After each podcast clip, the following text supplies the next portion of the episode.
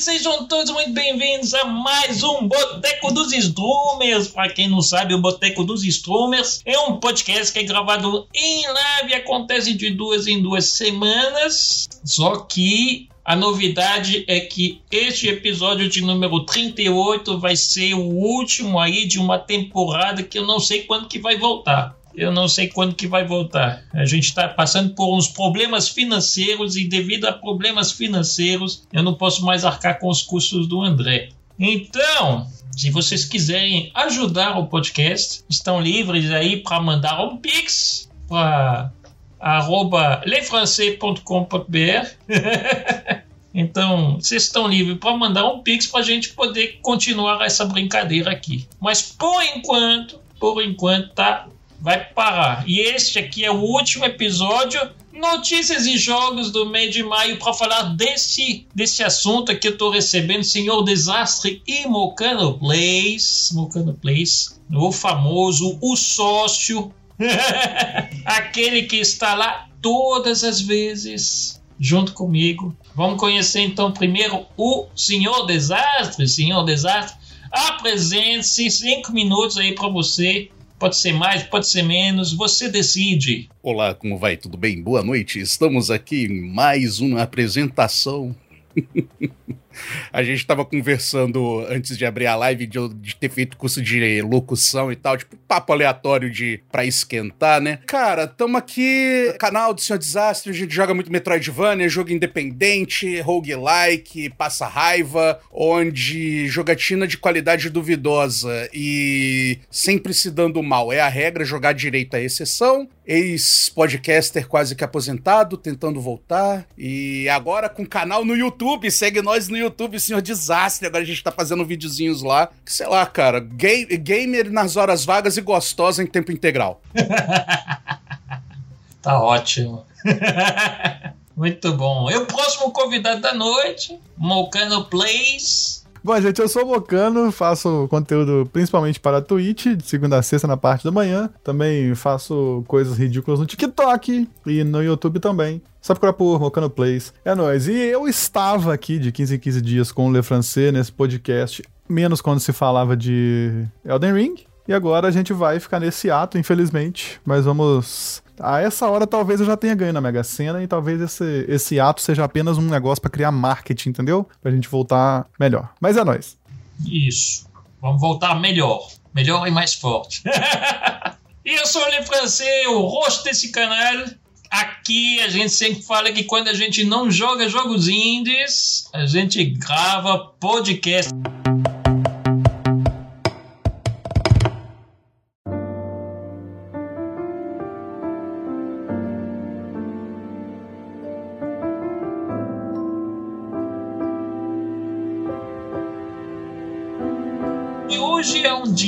Especial, né? A gente faz toda última quarta-feira do, do mês, né?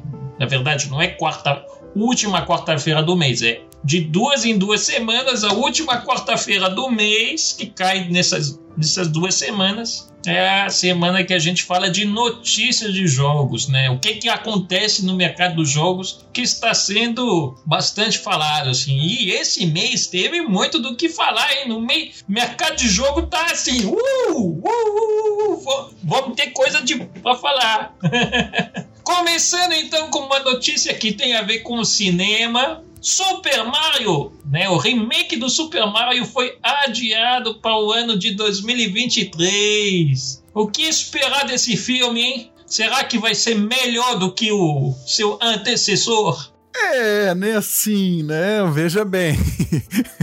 Existem grandes possibilidades de dar uma merda grande, né? Mas talvez se é pior do que aquele do, do, live action dos encanadores lá, não acho que não tem como, não. A situação, do meu ponto de vista, é que, tipo, ou vai ser muito bom, ou vai ser muito ruim. E se for muito ruim, é capaz de ser até pior do que o primeiro filme. É, esse é o problema.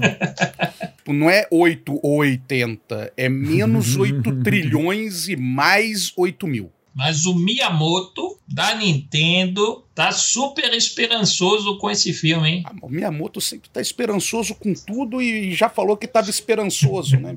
Ele sempre tá com aquela cara de feliz dele lá e, ah, vai ser tudo muito bom, né? E tipo, então. É, é, ele falar que tá esperançoso é igual Pelé falar que torce pra time, tá ligado? Não adianta de nada, ele tá sempre torcendo. é sobre isso, é sobre isso. Esta foi a primeira notícia. Segunda notícia é que o estúdio de Pokémon, olha só a notícia importante: o estúdio de Pokémon aderiu à semana de quatro dias de trabalho. É. Qual estúdio? Porque se for a Game Freak, pelo jogo que eles têm feito ultimamente, parece que eles já tinham aderido antes, né? Porque os trabalhos estão bem fracos, assim. É a Game Freak mesmo. É a Game Freak. Pois é, porque assim. eu queria botar aqui. Eu não achei o Pokémon o, Legends ruim, não. É um jogo legal, bacana. Mas graficamente é um jogo muito porco. Então, na minha visão, eles trabalhar só três dias ali. Não tem como, não. Três dias no trabalho inteiro. Porque a flauta do boneco é só um objeto cilíndrico branco. Não tem nenhum botão, não tem nada. Então, assim, eu já devo estar com essa medida aí há mais tempo, só falar agora. Cara, é a Nintendo. Eu já tenho mais de 30 anos na cara, sendo fanático com games, mas não sendo fã bobão não sendo nintendólatra, vamos pôr assim. não quero, não quero ofender quem é fã de Nintendo. Eu adoro vocês. Eu admiro vocês até de ter essa capacidade de continuar sendo fã da Nintendo. Mas pelo amor, cara, não tem como não ser cínico com a, com a Nintendo, tá ligado? Eu, eu tinha muita esperança que com o Nintendo Switch eles fossem dar alguns passos pro futuro, mas eles deram tipo um passinho para esquerda, tá ligado? E tipo, pronto Tá ligado? Tipo, alguém tá sentado na bancada, tipo aqueles bancos de praça, ele tá sentado no meio. Aí você, pô, reda um pouquinho pra lá, por favor. O cara dá, tipo, uma arrastadinha pro lado. E tipo, porra, irmão, não dá, né? Principalmente aqui no Brasil, né, cara? Você vai comprar qualquer coisa no Nintendo Switch, é a prestação do apartamento, tá ligado? É um, um mês de aluguel. Sei lá, cara, a, ideia do, do, do Switch é muito boa, mas. Aí os jogos também, tipo, sei lá, eu, eu, eu, me sinto triste, eu me sinto órfão de, dos jogos da Nintendo, mas, tipo, a felicidade que eu tive com um Metroid Dread, todos os outros jogos, tipo, é. É, é, o que a gente fala sempre, é, é explorar a fanbase que sabe que não vai abrir mão. Então, é isso, é receita de sucesso, por que mudar, não é verdade? Ah, os caras estão lá sustentando, né, velho? Várias famílias aí, pô. Cada um tem cinco filhos na, na, fazendo medicina em universidade particular aqui no Brasil.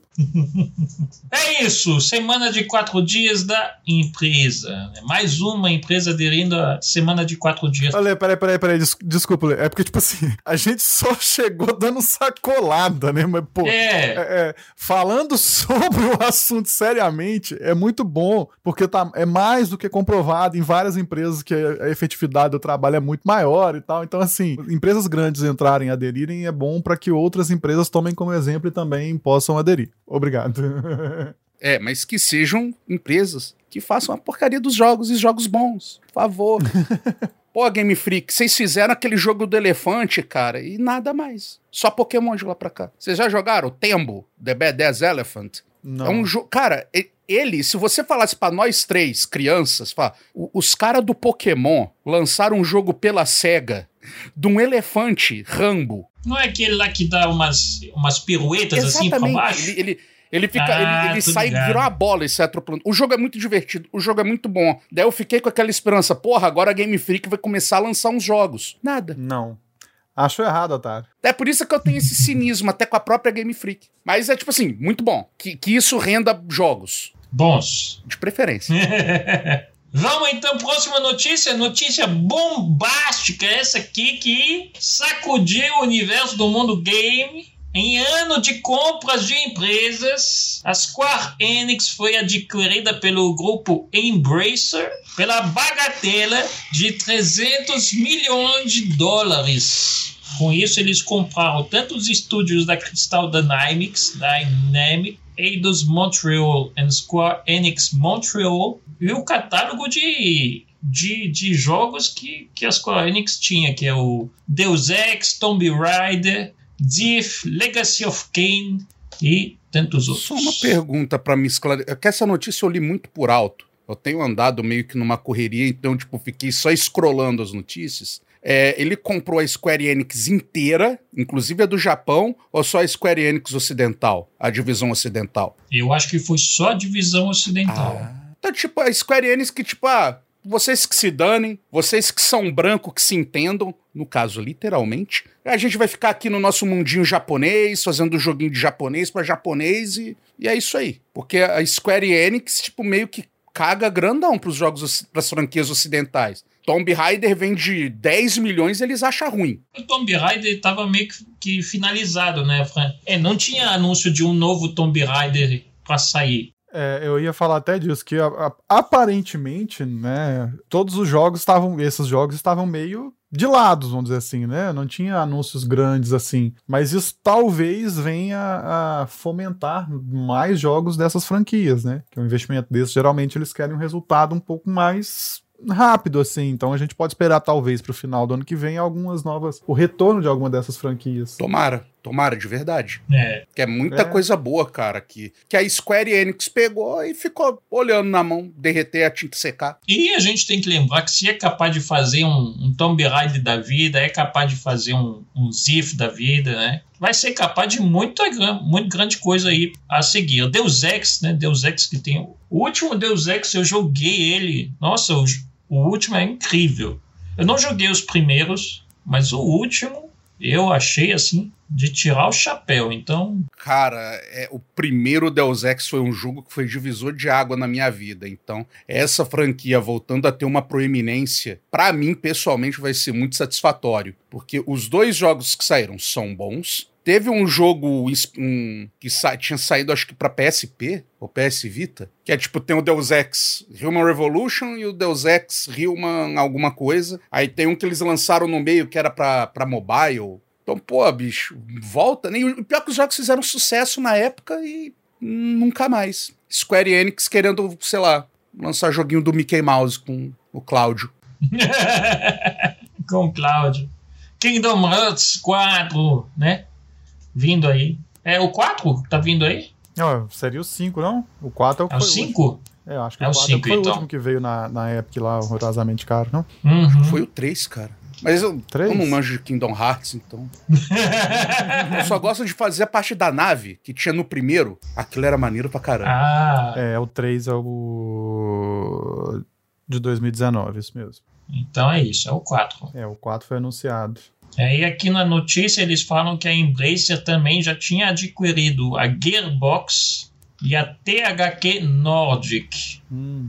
Ou seja, estão comendo mais partes do mercado gamer. Concorrência pra Microsoft aí, que tá comendo o resto. É, é isso que eu ia falar. Tipo, isso assim, é só mais um indicativo de que a Microsoft acertou muito quando decidiu fazer essa guinada com Game Pass, com aquisição de estúdios menores, né? Não só estúdios menores, né? Também estúdios grandes, mas assim, a Microsoft acertou tanto que as concorrentes estão fazendo isso. Até quem não é concorrente está fazendo isso, está apostando em, em aquisição de estúdio para melhorar catálogo, aumentar catálogo e também, óbvio, para ter lucro, né? Ninguém Ninguém gasta 300 milhões porque gosta de gastar 300 milhões, né? É, é o que a China tá fazendo aí tem os últimos 20 anos.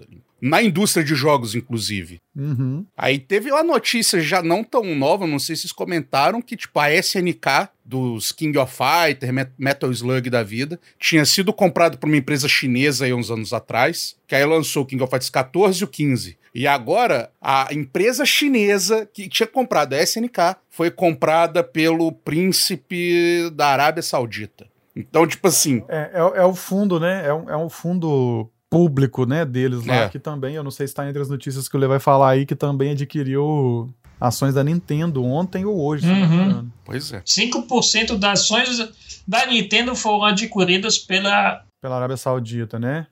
Isso mesmo. É um fundo oficial do governo saudita, que é um, um principado, né? É- não é uma democracia, então, tipo, é basicamente é apenas dinheiro dos caras mesmo rodando lá dentro. Se não me engano, com essa aquisição, eles são os- é, a quinta maior acionista da Nintendo. Com 5% é a quinta maior acionista da Nintendo. Um negócio bem interessante. Mas assim, aí, aí é isso. Esse tipo de ação de um fundo saudita que não está ligado diretamente a jogos, assim, eu acredito que esse movimento é mais na obtenção de lucro. Acho uhum. que eles não têm o foco de entrar neste mercado diferente do que os, os chineses costumam fazer, né?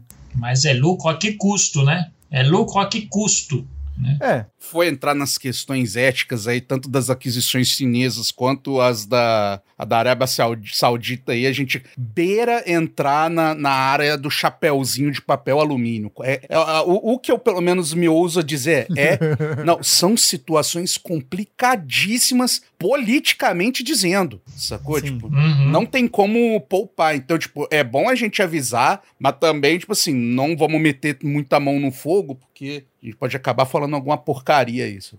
Eu, pelo menos, com certeza vou falar. A, a, a, movimentação que eu vejo nesse sentido é de mais uma busca por lucro do que querer entrar em, em vamos dizer assim, intrometer em desenvolvimento de jogo e essas coisas assim. O valor desses 5% foi estimado em 3 bilhões de dólares. Nossa. E o Elon Musk suspendendo a compra do, do Twitter. Provavelmente ele achou que era melhor comprar a Nintendo agora, né? Já pensou? É. Já pensou? Eu vou evitar comentário, porque o que eu. o meu cinismo e o meu sadismo de ver pela saco do Elon Musk chorando aí, bicho.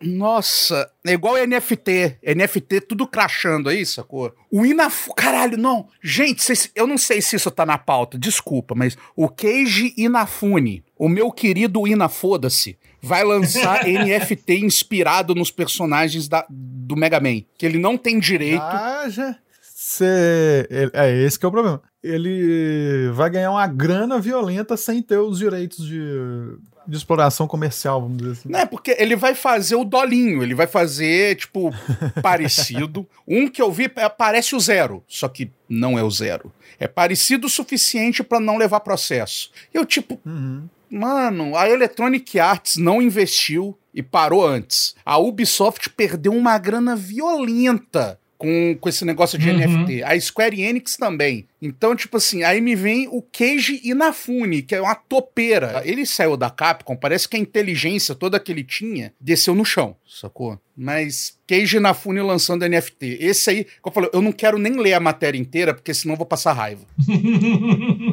Sério, eu, era muito fã dele. Eu era muito fã do Inafune. Só para completar aqui sobre o fundo árabe. Fundo sobre. Eu falei que era alguma coisa é, governamental, né? Ele é chamado de fundo soberano. Ele conta com 500 bilhões de dólares. Gastou 3 bilhões dos 500 para comprar 5% da Nintendo. É um investimento muito grande, né? Você parar para pensar, você, você, você tirar eu imagino que com 500 bilhões de dólares só pra você investir, não deve ter pobre na Arábia Saudita, né? Ninguém passa fome lá. Foi, como é que chama? Esmola, né?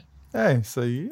Cara, é, se o governo do, do, da Arábia Saudita não fosse um governo tão controverso, é, em termos puramente técnicos e tal. Cara, isso é muito maneiro, tá ligado? De um país fazer esse tipo uhum. tipo de investimento, é, arrecadar dinheiro, ter esses fundos, investir né, nessas coisas, porque querendo ou não, eles acabam tendo acesso de importar tecnologia, que eles, tipo, eles podem chegar a falar: Ô Nintendo, vocês não querem abrir um escritório aqui na, na Arábia, não? Na Arábia, sabe? Pô, vamos dar espaço para desenvolvedores Exato. da região, né? Vem para cada aula para ensinar o público daqui. Isso a gente falando hum. numa economia, né, numa política mundo ideal. Eu não vou entrar muito em meandros de coisas da Arábia Saudita, porque o pouco que eu sei não é bom. Então, como eu não sei do uhum. positivo, eu evito falar do negativo. E o negativo da Arábia Saudita é pancada. Não é nada leve. Então, tipo, economicamente falando, nível de investimento, pô, é uma manobra muito boa que eu acho que mais países poderiam fazer, porque é o que o Canadá fez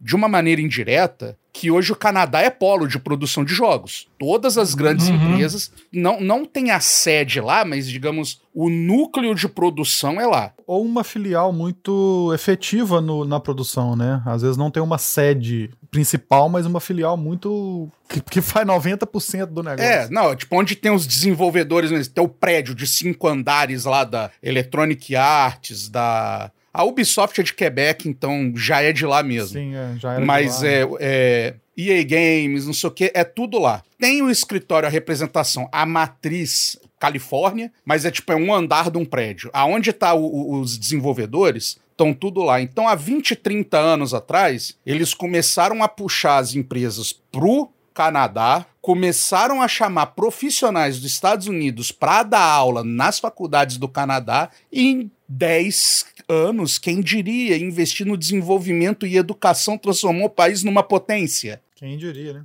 Isso é uma coisa que, em partes, o pouco que eu tenho de informação sobre a Arábia Saudita é o que ele está fazendo para não depender tanto do dinheiro do petróleo, porque uma hora o petróleo acaba. Então, vamos ver, vamos tentar, vamos tentar ver o positivo, por favor. Vamos ver como positivo é assim. Eu, eu, eu imagino que seja, como eu disse, que não, que não queira interferir em nada e apenas esteja buscando lucro. Mas se for parar pra pensar, se fosse pra fazer, pra fomentar desenvolvimento, seria muito melhor do que só olhar o lucro. né? Exato. Quer dizer, pelo menos na nossa cabeça, né? Não sei se essa é a cabeça do fundo soberano. Que, mais uma vez, não é controlado por pessoas talvez estudadas, talvez com acesso a muita informação, e sim como os, pela família é, Bin Salman. do, do sheik, dos, dos, dos manda-chuvas de lá. O assunto deu pano pra manga, mas é, é bom conversar sobre essas Uhum. coisas, né, bicho? É. Deu pano. Vamos então, próxima, próxima notícia bombástica que tá rolando aí na Twitch, né? Fala dela, fala dela. Fala dela aí, ó. Fala dela, todo mundo, todos os streamers. Se você é streamer, você tá reclamando hoje da, da Twitch, das políticas monetárias, né? Eles estão descaradamente falando que eles vão receber mais e, e nós vamos receber menos. Descaradamente, basicamente. Aí? Cara, assim, eu digo e repito, eu não sou contra a ferramenta que me dá a disposição de alcançar vários públicos, ganhar mais, ganhar por isso. Ok, até ganhar um pouco mais do que eu por isso. Ok, é ela quem administra várias coisas que eu não administro. É, basicamente, a única coisa que eu faço com isso é declarar no meu imposto de renda a, a verba recebida em moeda estrangeira, basicamente falando. Mas, assim, é, é uma situação, cara, que eu fiz, uma, eu fiz uma comparação muito rápida no Twitter sobre isso, depois que o Shala postou o valor que ele ganhou por quase 200 horas de, de, de conteúdo, que foi algo em torno de mil, nem menos de 1.100 reais. Uhum. É, que no, no Brasil hoje é menos do que um salário mínimo, por incrível que pareça. Assim, tipo, é algo que a, a Twitch no Brasil virou um governo de direita. Quem ganha dinheiro, muito dinheiro na Twitch hoje, é quem já era grande antes dessas mudanças. Quem era médio tá recebendo bem menos, então tá recebendo, tipo, o médio virou um pequeno, e o pequeno médio, que tava naquele patamar de, de dar um pulo pra virar o cara médio que ia praticamente viver de Twitch, já recebe menos do que os pequenos. E os pequenos, que é o que eu disse, a gente só tá lá fazendo live pelo hobby, pelo lazer, porque o retorno financeiro que já era difícil de ter, porque a gente gasta muito para poder fazer, produzir o conteúdo, já não tinha tanto retorno com antes e com as mudanças agora você já, já não tem nenhum retorno, os ganhos foram lá para baixo. Curiosamente, nesse mesmo período, como eu já tinha falado no privado Lê, eles colocaram as ferramentas de anúncio, né, automático, e eu senti que colocando esse anúncio automático, eu tinha mais, mais é, renda de anúncios do que eu tinha antes de ter esses anúncios automáticos. E aí eu passei a observar e em alguns momentos a minha renda era basicamente meia a meia, sendo metade de anúncio. E para um streamer que eu hoje, hoje minha média tá em torno de 10 viewers, né? Então assim, é uma média que não era para eu ter essa renda com, com anúncio. Então tipo assim, eles estão querendo que você transforme sua, sua, sua live no basicamente no programa do Silvio Santos que passa Jequiti toda hora. Basicamente é isso. E, e, assim, a gente já sabe que virá. Há um tempo atrás o Xuxa postou, o Xuxa Meneghel postou, que eles tinham deixado vazar no blog oficial um sistema de pagamento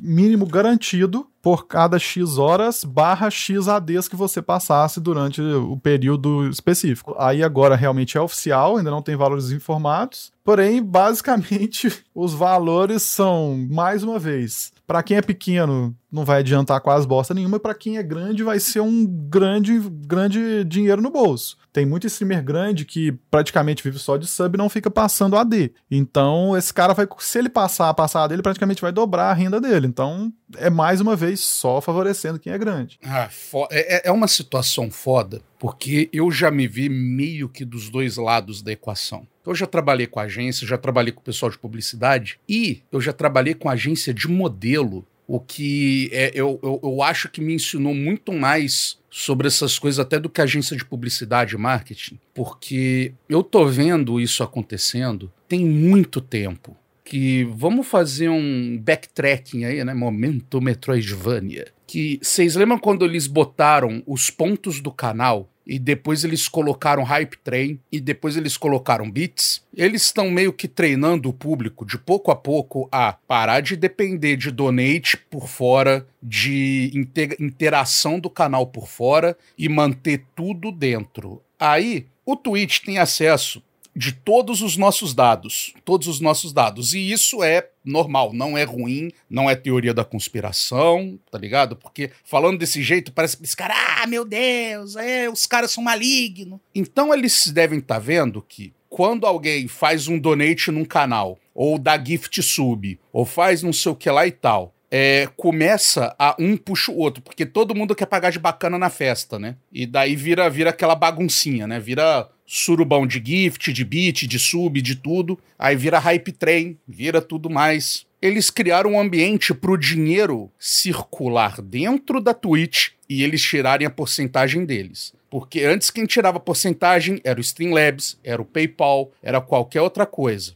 Então eles começaram a abocanhar já a grana que a gente ganhava. Daí não foi o suficiente para eles. O Prime não foi o suficiente para eles. Ser sub não foi o suficiente para eles. Então vamos botar propaganda. Que hoje, inclusive, você sendo sub de um canal, antigamente você não via propaganda, hoje em dia você vê propaganda. É, antes era garantido que você não veria propaganda, né? E agora as propagandas são praticamente obrigatórias. Você tem que pôr, sei lá, no mínimo, eu acho que 45 segundos de propaganda por hora. Então, eles estão querendo fazer o dinheiro circular dentro do ambiente deles. Isso falando de uma forma meio técnica e tal eles ficaram vendo que isso beneficia muito mais os canais grandes, porque canal pequeno, o povo não fica gastando ponto com interação do canal, não fica dando donate, não fica dando sub. Então eles estão fazendo todo esse mecanismo, invariavelmente, mesmo ele vai beneficiar canal grande.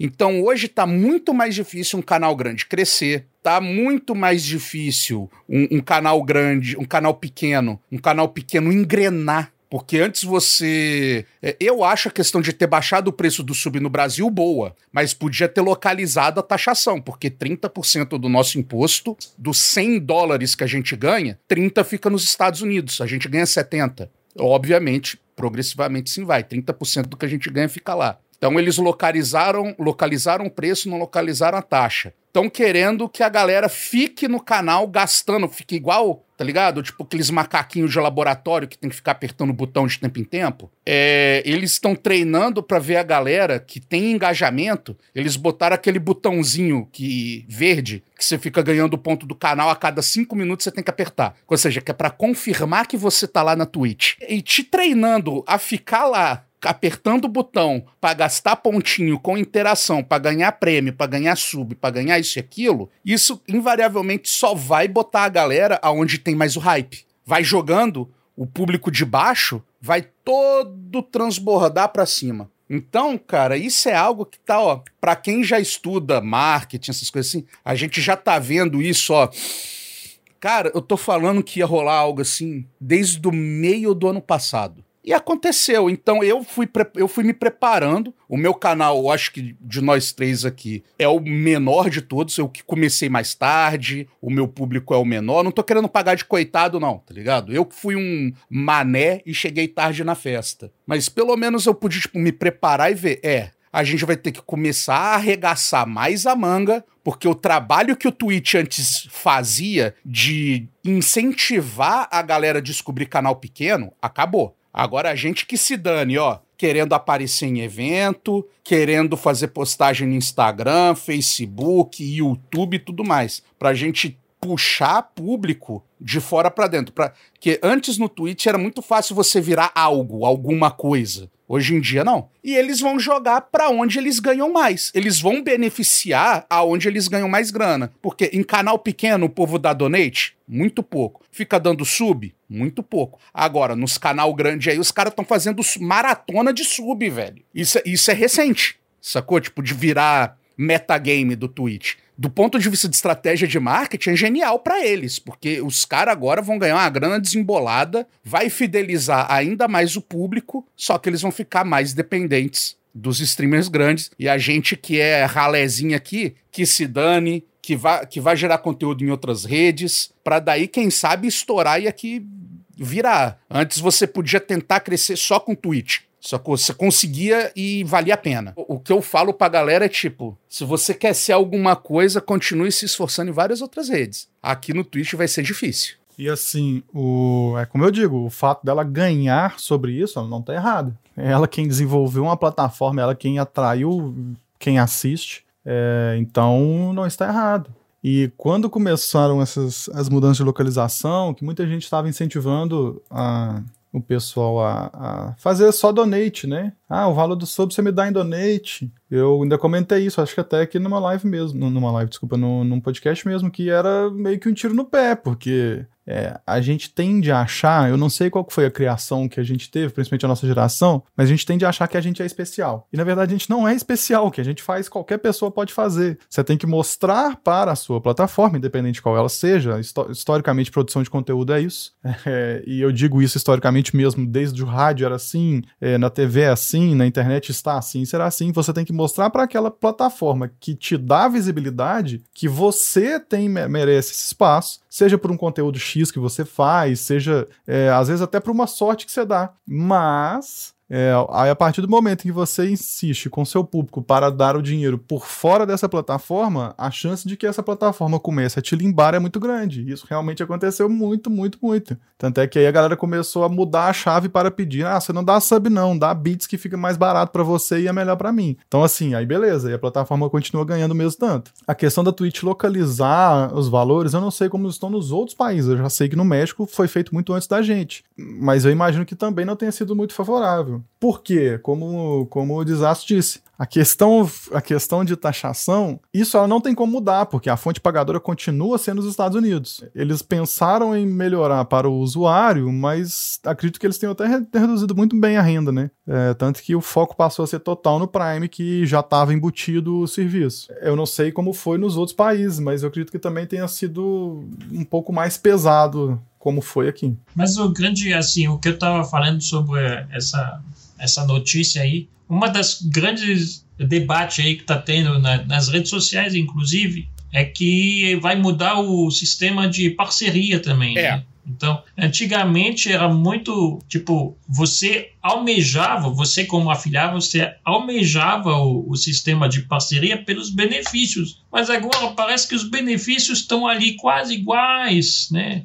Eu acho que a única coisa que tem de, de, de diferente é você ter sempre as, as qualidades, né? Para os que aparecem na página principal, aparecer na página principal, que também não são todos que aparecem. E assim, há um tempo atrás, basicamente, vamos dizer aí, um pouco antes da pandemia, assim, o, o streamer afiliado ele não podia passar AD. E isso era uma coisa que era o principal foco do, do de virar é, parceiro, porque a renda de, de, de, de AD era muito alta, assim, né? Comparado com o que você tinha de padrão para a época. Então, a partir do é, momento. É, AD é alto se você tem muito público. Porque se você passa para uma, duas, três não, pessoas, não é, é, nada. Não é. Proporcionalmente é até maior. Não, tô falando nessa proporcionalmente época. Proporcionalmente é até maior para quem passa para menos pessoas. É. Porque o streamer. Porque eles tentam reduzir a, a. Eles tentam diluir o pagamento, entre aspas, da, da empresa pagadora para que eles não tenham tanto, tanto prejuízo. Então, assim, o, o cara que era afiliado, ele não podia passar a D, então ele deixava de receber uma renda muito boa em comparação com o cara que era é, parceiro. Aí eles tiraram isso e deixaram o afiliado passar. Então, já, aí já começou a quebrar aquele foco de você ser o parceiro. E também eles passaram a ser muito mais exigentes na parceria, sem dar essa contrapartida, né? É, tanto é que tem, a meta ainda existe lá, 75 de média você pode alcançar esse 75 de média e não vai. Você pode nunca chegar em ser parceiro mesmo tendo 75 de média um ano inteiro. Porque eles hoje eles não são mais uma, uma média, uma análise é, objetiva em determinado ponto. Eles analisam outros pontos além desses, né? Então, também isso, eles dificultaram ainda mais virar parceiro, mas não trouxeram assim coisas que valessem tão a pena. E cada vez valendo menos, né? Tem, eu tenho uma, uma suposição, tá ligado? Vamos dizer assim, uma suposição educated guess, né? Como é o termo em inglês, né? Tipo, uma suposição educada, assim, de. Não de educado de gentil, mas educado de estudado, né? Literado. Porra, boa, cara. Alguma uma, coisa uma... assim. É, não, é um termo muito bom, porque educar todo mundo pensa, ah, com licença, Sim. senhor. Boa noite. É. Cara, depois daquela pataquada do Dr. Disrespect, que o cara ainda saiu falando mal do Twitch, todo mundo saiu falando mal do Twitch, todos os outros parceiros grandes ficaram com o cu na mão. Pode xingar, aqui eu acho que eu já xinguei umas 80 Não, tá milhões de vezes, mas pode anyway. Xingar. Pode xingar, pode xingar. Porra, que merda. É, é, o, todo mundo ficou com o cu na mão, canais estavam caindo, tipo Pokimane e tal, que tipo, a galera tipo, grande. Então, é, eles antes eram parceiros de qualquer um que era hypado. Então agora eles estão pensando menos como empresa de uhu, hype, influencer, e mais como empresa publicidade, é, representação pública, relações públicas também, representação pública e relações públicas. E eles estão pensando como agência de publicidade, não como um band gamer, que era antes, que era bagunça. Você é, entrava lá no parceiro e qualquer um entrava, eles se aproveitavam de qualquer um que subia para fazer hype e era um monte de boçal que estourava. É igual aqui no Brasil, na época que a, a a Riot Brasil dava palco para qualquer um que tinha canal grande e que era um bando de boçal, tipo Yoda, tipo, não sei o que, joga muito, joga muito. Tem público grande, tem público grande. Mas agora, ele para relações públicas de uma empresa era um pesadelo, total. É, e o cara, ele cagou com a Riot Brasil naquele MSI que teve no Rio, com, aquele, com aquela pataquada de piada forçando o racismo com os coreanos, tá ligado? Isso pra galera da Rito Brasil foi um pesadelo de relações públicas, sacou? Tanto que depois disso aí mudou a direção da Riot Brasil e, tipo, os caras perderam muita grana nessa pataquada aí.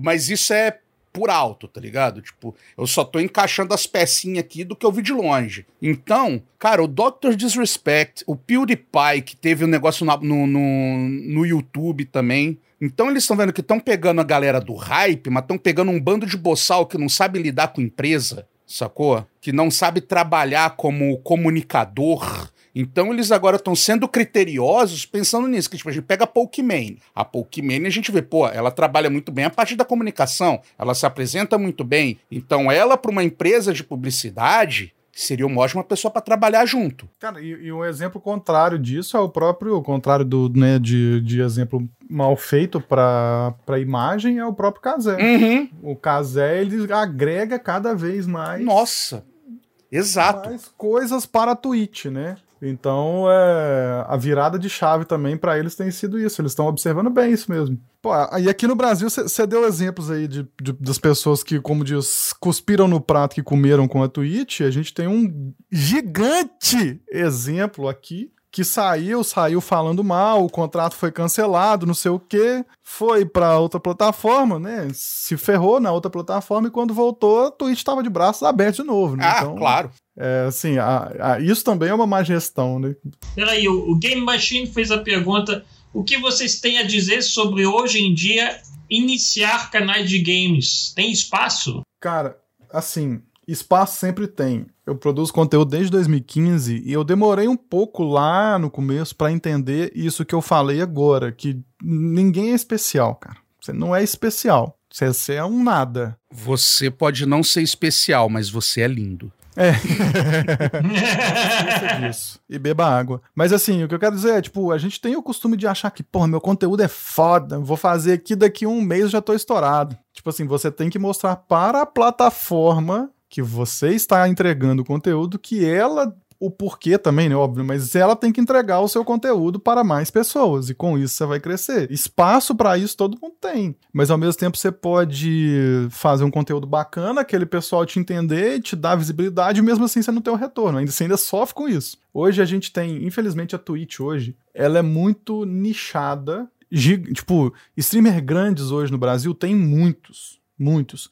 Mas streamers gigantes são muito poucos, né? Tipo assim, é, streamers. Casé e Gaules, a... só. É, o Gal, o Alan e o Kazé no Brasil, assim, são três que são totalmente diferenciados, né? Tipo assim, são caras que um mês o outro tem 50 mil subs, o outro tem 70, 60. Então, tipo assim, são caras que esses não são tudo bem, você pode, numa dessas, chegar nesse nível. O Alan, eu acho que ele ainda, tipo, ele tá na beirola da, da, da bolha, assim, mas ele ainda não passou da membrana, tá ligado? Porque o Kazé e o Gal, brother, é, é monstruoso. É, é, tipo assim, é. Não, exato, mas é porque o, o, eu acho que o Alan, o Alan ele era o, o patamar e esses caras mostraram que o patamar é acima do Alan. Eu acho Boa. que o Alan está acima do resto, mas os dois estão acima do Alan. Tipo, entendeu? Mais ou menos. ele, é o, ele é o porteiro do mainstream. Então. Por exemplo, por exemplo. Porque assim, até então ele tinha um nível muito acima de vários streamers grandes. É, então, assim, esses caras, o Kazé e o Gal, principalmente, né? O,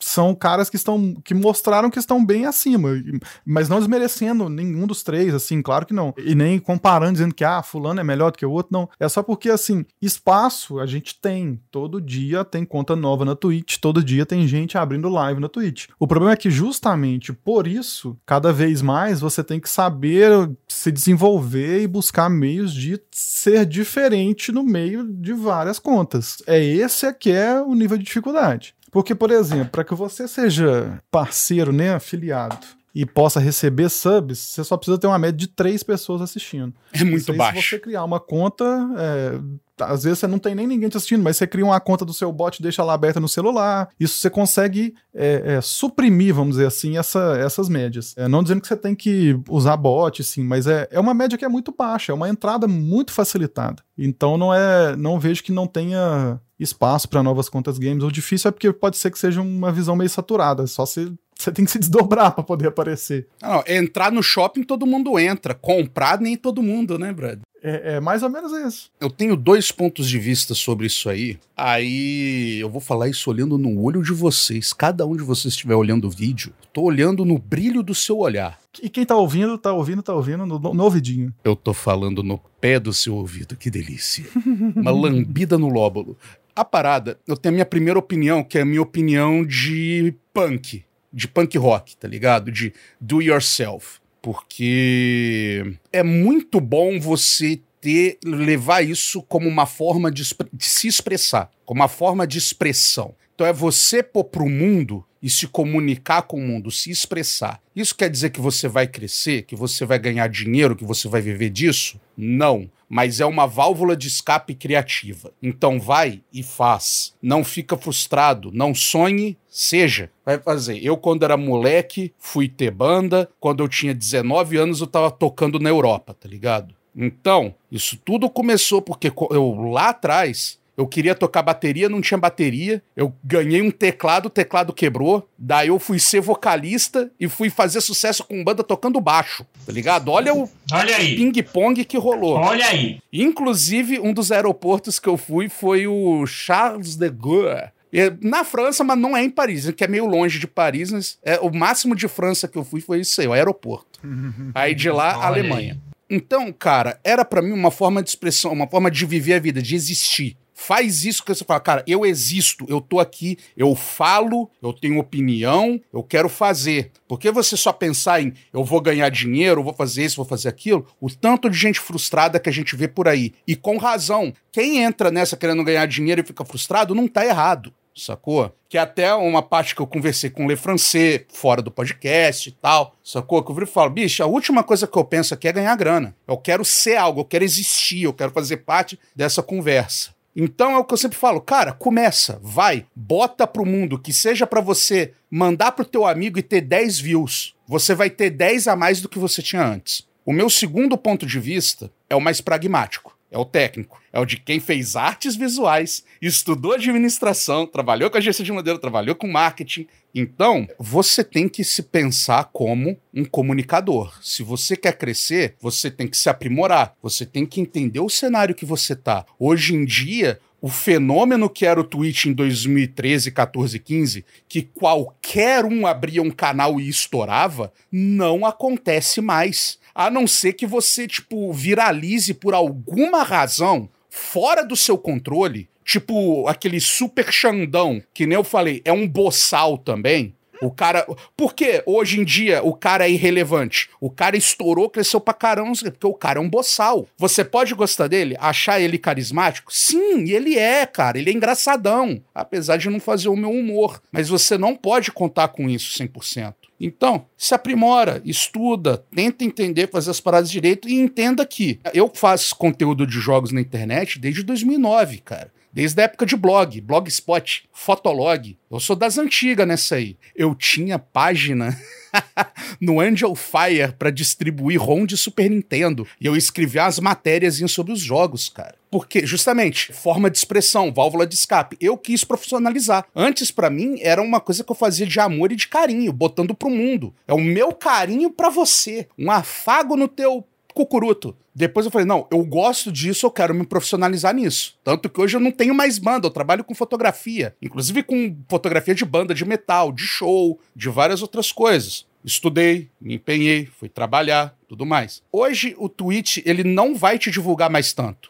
É difícil crescer. Você tem que fidelizar seu público, você tem que ser alguma coisa. Você tem que fidelizar o público à sua cara. É igual eu falo, pô, hoje eu tenho 2 mil seguidores, mas a minha audiência é ridícula. Por quê? Eu comecei jogando Warframe, o público do Warframe me abandonou e eu abandonei o Warframe. O público do Brawl Stars me abandonou e eu abandonei o Brawl Stars. O Runeterra, mesma coisa. Então eu abandonei três jogos e três públicos. Uhum. Então eu tenho pelo menos 1.500 seguidores que não me servem de nada nada. E o meu canal cresceu rápido, que ele cresceu isso tudo em um ano. Por mais que eu possa ter competência, experiência de comunicador, microfone bom, webcam boa, computador bom, que eu já tinha isso para trabalho. Tanto que, pô, Le Francês que conheceu meu canal por causa do Marraid. O meu canal era pequenininho quando ele apareceu. Mas eu pergunto na humilda, pô, quantos outros caras será? Pô, o canal do cara já é, pô, é pequeno, mas pô, o cara veio, pro, veio para combate, tá ligado? Só que foram ó, anos trabalhando com isso. Podcast, cidade gamer, site, resenha, tudo. Então entenda que você está começando do zero, onde muita gente está começando já tendo 10 anos de trabalho anterior, 10 anos acumulando público. E isso falando do ponto de vista de agência de publicidade, basicamente, assim. É, você tem que se tornar atrativo. Igual o Mocano falou aí muito bem. Eu até acho bacana falar isso, que a gente levanta, fecha com o Le Francais, que ele tá num, num, num encerramento de ciclo, que vai repensar o conteúdo dele todo, tá com um monte de ideia bacana.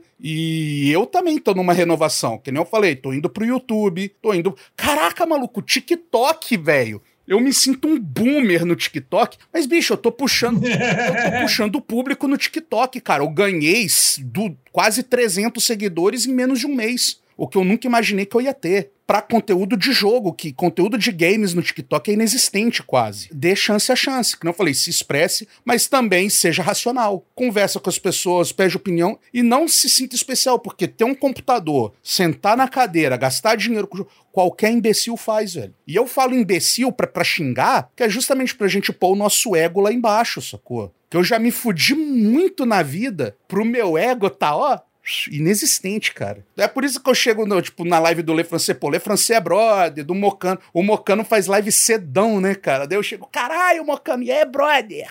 Sacou, cara?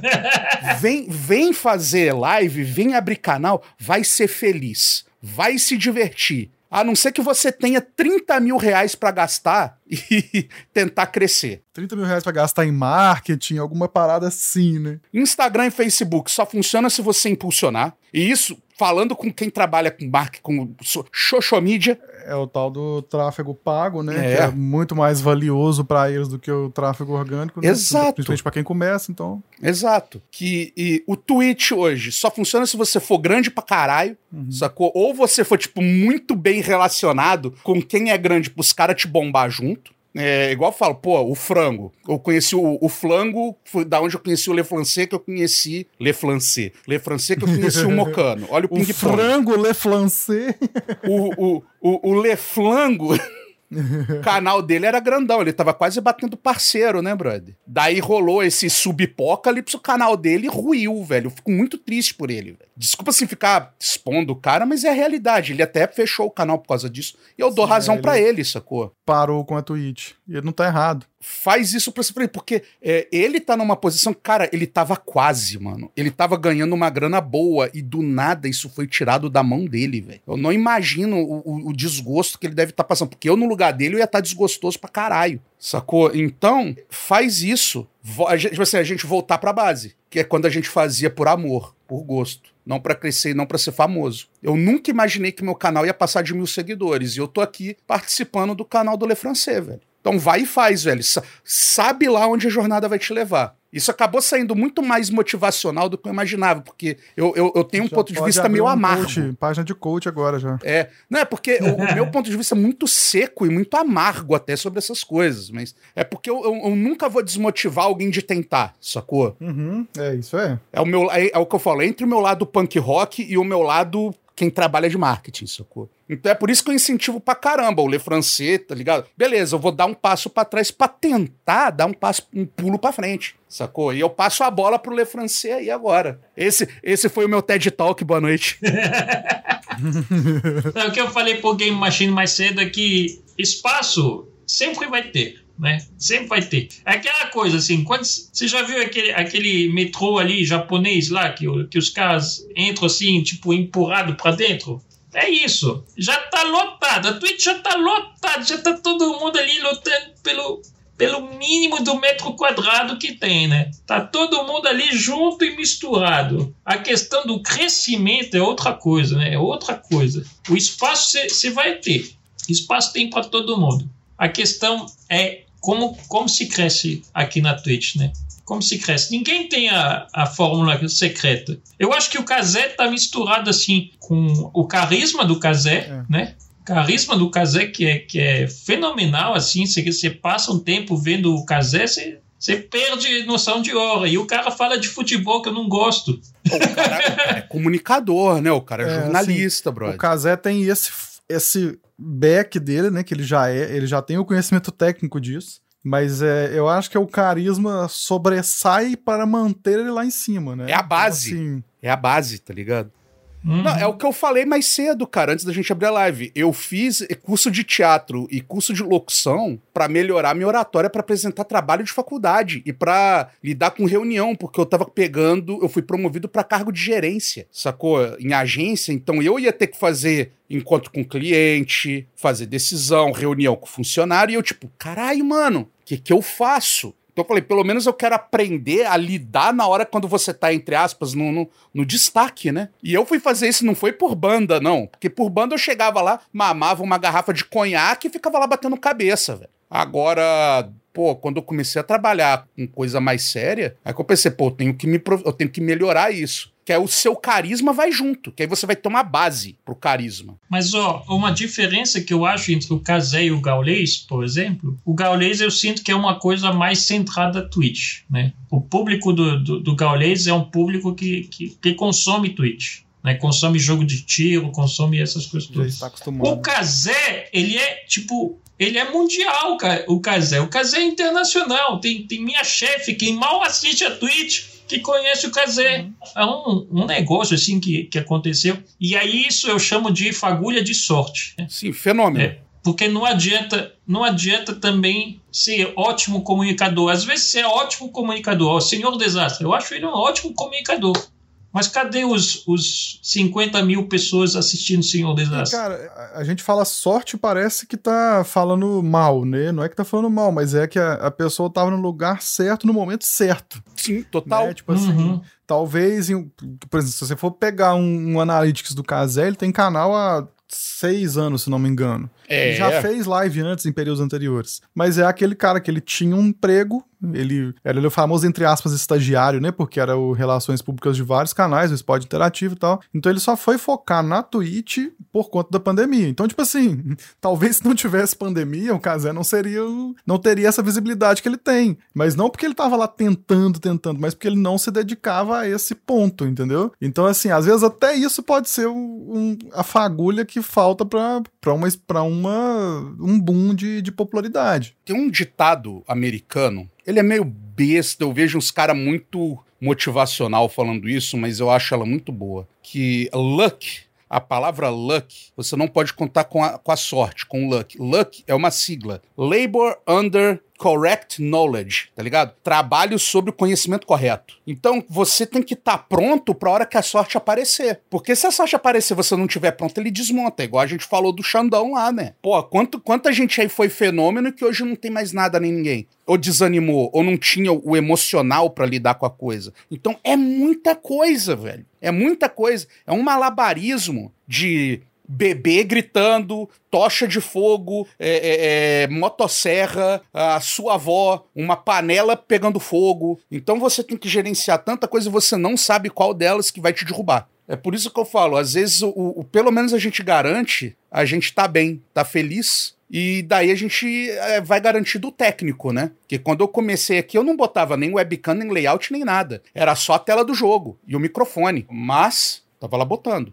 Então, o, o, assuma, é, cara, criem, criem canais, velho. Vai, vai conversar com a galera, vai se comunicar. A gente é muito fechado no nosso próprio mundinho e o mais importante, na nossa própria opinião. A gente acha que a nossa opinião é, é muito especial e que a nossa opinião importa. A sua opinião não importa. O que importa é se você é bacana, se você é legal, se as pessoas gostam de você. Aí elas vão se importar com a sua opinião, com você, com o que você tem a dizer, com o seu canal, com o que você bota na cabeça para fazer live, no caso, um chapéuzinho de boina de eu não sei o nome do, do, do modelo desse chapéu aí, pra mim é chapéu de taxista, ou uma bandana que eu boto em toda hora que eu falo, eu vou botar isso aqui que vai ser a minha marca registrada, sacou? O Mocano é o bonezinho no microfone, sacou? É, e assim, cara, dito isso, o que, que você consegue extrair disso? Não existe fórmula certa. O Gal, por mais que algumas vezes ele tente dizer que não ou levar a entender que não, ele tinha uma história com jogos competitivos em lan houses e coisas no Brasil inteiro. Então ele já era conhecido, não por essa galera que, não pela maioria da galera que assiste ele hoje, mas por vários caras que são prós já conheciam ele e isso teve uma deu para ele uma entrada o Kazé, o Alan, ele fazia vídeo no YouTube com uma galera, até saiu um exposed dele aí recentemente, mas assim, é, você não tem uma medida certa. Várias pessoas, a gente citou três exemplos que têm backstories diferentes que chegaram no auge, num grande patamar, não seguindo uma, uma linha correta. Eles acharam o meio deles e transformaram aquele meio deles para chegar onde chegaram. E, se, e permanecer lá em cima, principalmente. Fermento não faz bolo sozinho, né? Precisa da massa, precisa da farinha, é, açúcar, exato. tudo, né? E um bolo de chocolate não faz igual um bolo de laranja, por exemplo. Tem gente que vai gostar de chocolate e de laranja, vai, vai consumir os dois produtos, né? O Game Machine está perguntando se não é por causa do fato que eles foram pioneiros, né? Também. Também. Mas o que eu cito Kazé é isso. Ele, ele não explorava a Twitch anterior. Ele não fazia lives com, com frequência e tal. Ele só foi fazer justamente por estar dentro de casa na pandemia e estar sentindo, sei lá, né, precisa, na necessidade de produzir alguma coisa. E ele foi começar a fazer live. Então, assim, não necessariamente porque ele estava lá antes, mas quem chega antes tem uma grande possibilidade muito maior de pegar um público. Necessidade de se expressar, né? Sim, e a galera que o senhor Desastre comentou antes, né, de que fez muito sucesso com LoL, ou o melhor exemplo aí de, de Minecraft. Os primeiros grandes youtubers do Brasil eram produziam conteúdo de Minecraft. E eles perduraram por isso por 5, 10 anos. Aí alguns deles viram que isso já estava ficando defasado e mudaram o conteúdo dele para se manter grande. Mas assim, não é, não é a receita certa, mas é uma possibilidade a mais, vamos dizer assim. É o que deu certo para eles naquela época e não é a mesma coisa que vai dar agora, cara. Igual hoje criar conteúdo de Free Fire já não rende tanto. Stardew Valley, todo tutorial, 4, 5 anos atrás, todo tutorial idiota de como crescer no Twitch, joga Stardew Valley. Ou não falava joga Stardew Valley, mas o jogo que aparecia na tela, Stardew Valley. Porque o público do Stardew Valley você voava que nem mosquito na bosta, velho. Era só você abrir um negócio, tipo, vlapo, ia um monte de gente. Um monte de gente. Sacou? Exatamente. Aí agora tá tendo eh, Dead by Daylight, também tá saturado. Antigamente você fazia Dead by Daylight e parecia todo mundo. Agora tá rolando o Stumble Guys, sacou? Antes era o Brawl Stars. Depois não sei o Então, tipo, você nunca sabe o que vai acontecer. Um dos assuntos que a gente vai falar hoje mais tarde foi o Rogue Legacy. Me deu audiência e meu canal ganhou muito seguidor por causa do Rogue Legacy 2. Só que, pô, tem quanto tempo que eu faço conteúdo de roguelike, de indie, e especialmente do Rogue Legacy 1, que eu jogo desde 2013. 14. O jogo é bem antigo, cara. Então eu peguei o Rogue Legacy e debulhei o jogo. E o jogo me rendeu muita coisa boa. Mas é aquela coisa, tipo, é mais que eu dei chance a chance e eu tava preparado do que simplesmente foi só eu estar preparado ou só foi sorte. Foi os dois. Vamos, duas, duas últimas notícias aqui. Eu fui deletando várias notícias que eu tinha trazido para noite, mas é para acelerar aqui o movimento. Então eu separei só duas, duas últimas. A primeira notícia é que Starfield, né, o novo, a nova IP do, da Bethesda, foi jogado para 2023 também, também. A gente tinha tido a notícia de que Breath of the Wild 2 tinha sido jogado para 2023, Starfield também vai ser jogado para 2023. Bethesda, né? Bethesda, a gente sabe que os jogos deles são sempre grandiosos, cheios de bug.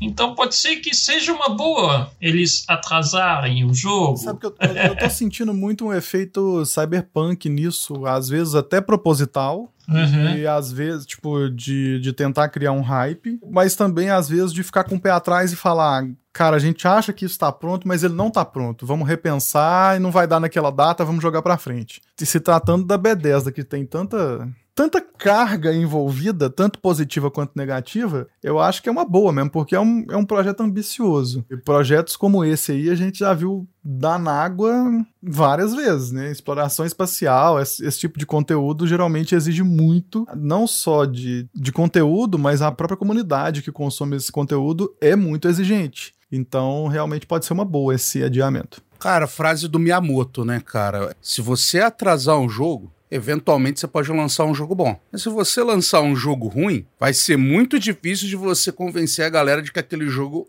é bom. Então eu sou sempre a favor de adia o quanto precisar.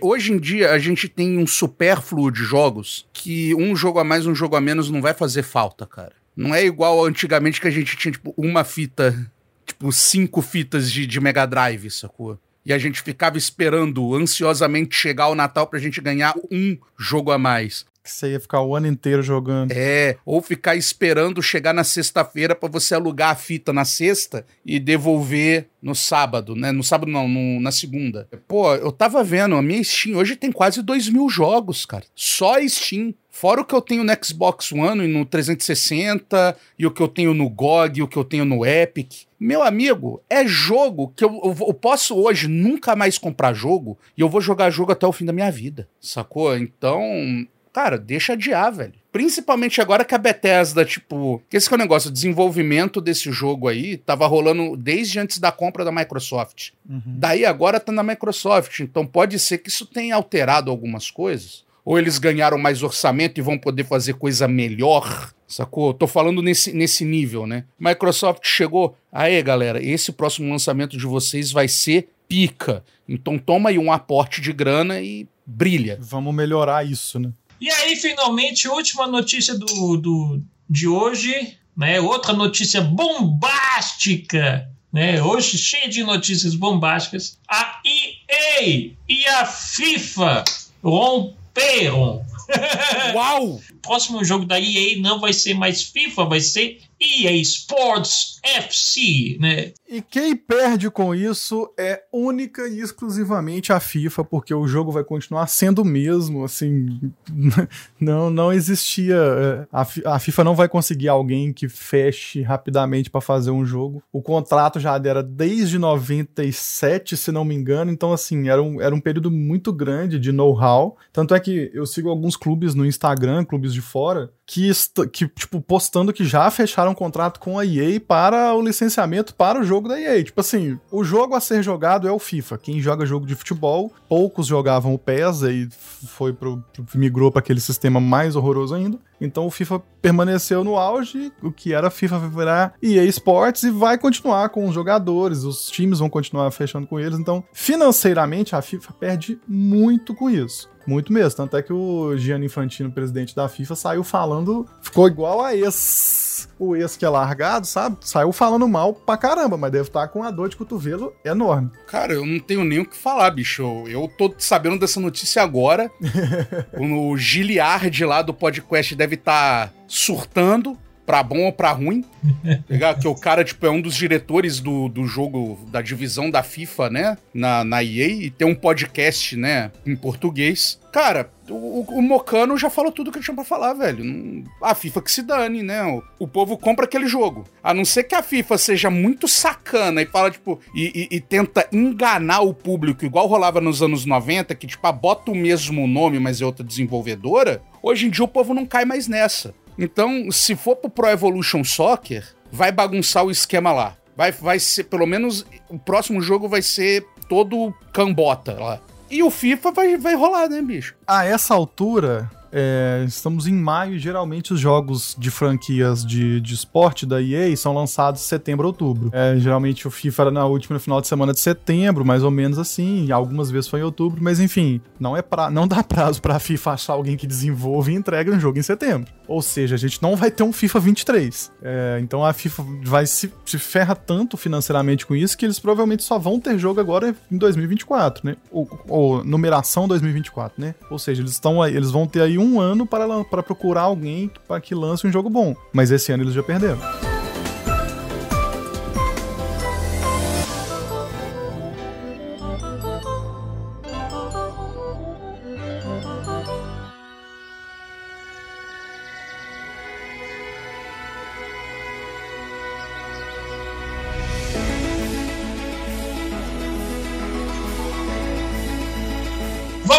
Joguinho? Vamos falar os joguinhos aí que a gente separou. Jogos que cada um jogou durante o mês, né? Não precisa ser obrigatoriamente um jogo que foi lançado nesse ano. É só um jogo que a pessoa curtiu jogar e vai falar sobre ele agora. Vamos começar com quem? Quem, quem quer falar primeiro? Hein? Deixa eu falar, porque assim, nós vamos falar de roguelite e roguelike. Deixa eu começar light. porque o senhor desastre vai terminar encaçapando. É, joguei Rogue of Heroes, Ruins of Tassos. Sabe Tazo que vinha na, no salgadinho? Não é aquele.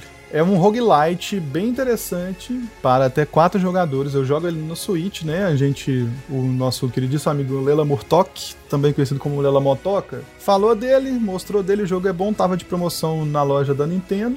E acabei de ver, inclusive, tá? Que na Steam ele está 24 reais, se não me engano, e é um jogo que tem o famoso Remote Play Together. Então, é um jogo que uma pessoa pode comprar e chamar quatro amigos para mais três amigos para jogar no caso, né? É aquele é aquele roguelitezinho clássico, dungeons e salvar, ajudar a comunidade e tal. Mas ele tem é, diversas classes, se não me engano são nove. Cada classe tem suas habilidades bem bem específicas mesmo, que não vão interferir na gameplay, né? Assim, é, em determinado dungeon você não vai precisar de um mago e de um ladrão, por exemplo. Não, você pode ter, todos têm a mesma, mesma função, sabe? a única questão vai ser mais mesclar e, e, a sua afinidade com, aquele, com aquela classe. É um jogo até razoavelmente grande, porque, como eu disse, tipo, ele é um roguelite, você vai se ferrar muito até seu boneco tá forte e você conseguir passar das dungeons com mais facilidade. Mas ela, ele tem dungeons principais principais, se não me engano, são quatro. Agora não sei se são quatro ou são cinco, mas eu acho que são quatro. E outras dungeons que, enquanto você vai explorando, você vai descobrindo essas dungeons é, com missões paralelas. Eu achei ele muito divertido, muito divertido mesmo. Principalmente porque você joga com amigos, né? Não sei se solo eu teria a mesma graça de jogar. É da Team Seventeen, né? Distribuído pela Team Seventeen, que já que tem vários sucessos no currículo. E é isso.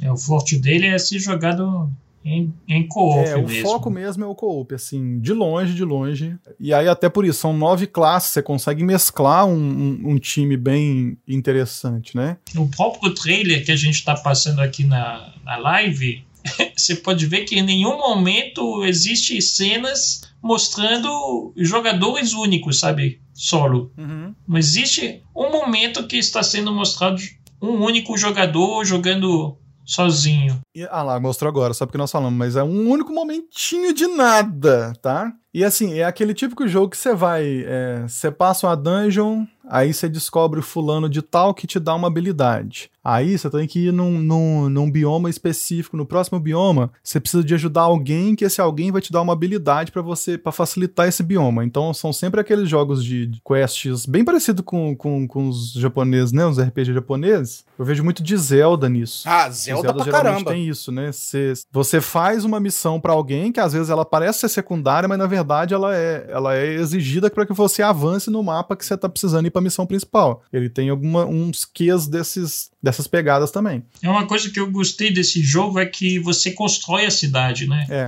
Você tem uma cidade no começo lá que, que você vai construindo, vai de- desbloqueando novas, novas tarefas né, para sua cidade. Agora você está, por exemplo, está plantando batata. É, cê- cê- você traz pra cidade os, os, os serviços, né? Um hospitalzinho. você- o hospital, beleza. O que, que o hospital faz? Você cura nele? Não, porque geralmente você morre na dungeon, você acorda lá nessa cidade. O que você faz é, faz, é fazer upgrade no seu personagem, tanto de mana quanto de vida. Ah, tem a, tem a bruxinha que aparece lá, que ela vai fazer o up da sua varinha pra se você for mago. Tem o fulano que vai aparecer pra fazer up na sua ferramenta de no seu na- no seu bumerangue ou no seu arco. Então assim, ele tem inúmeras construções pra você fazer também é, na cidade, além de você ter que fazer casas também, tipo, casas vazias pra que pessoas que você encontra na jornada possam morar lá com você. O plantio, o plantio é feito pra você ganhar moeda. Você planta e bota na manhãzinha lá pra vender e ela vende de alguma maneira que eu nunca vi ninguém na cidade na feira dela, mas ela vende. Então, o que importa é pra você receber o dinheiro. Pode ser lavagem de dinheiro? Talvez seja. E tem um negócio interessante também nas runs, que é o seguinte, nas dungeons tem locais específicos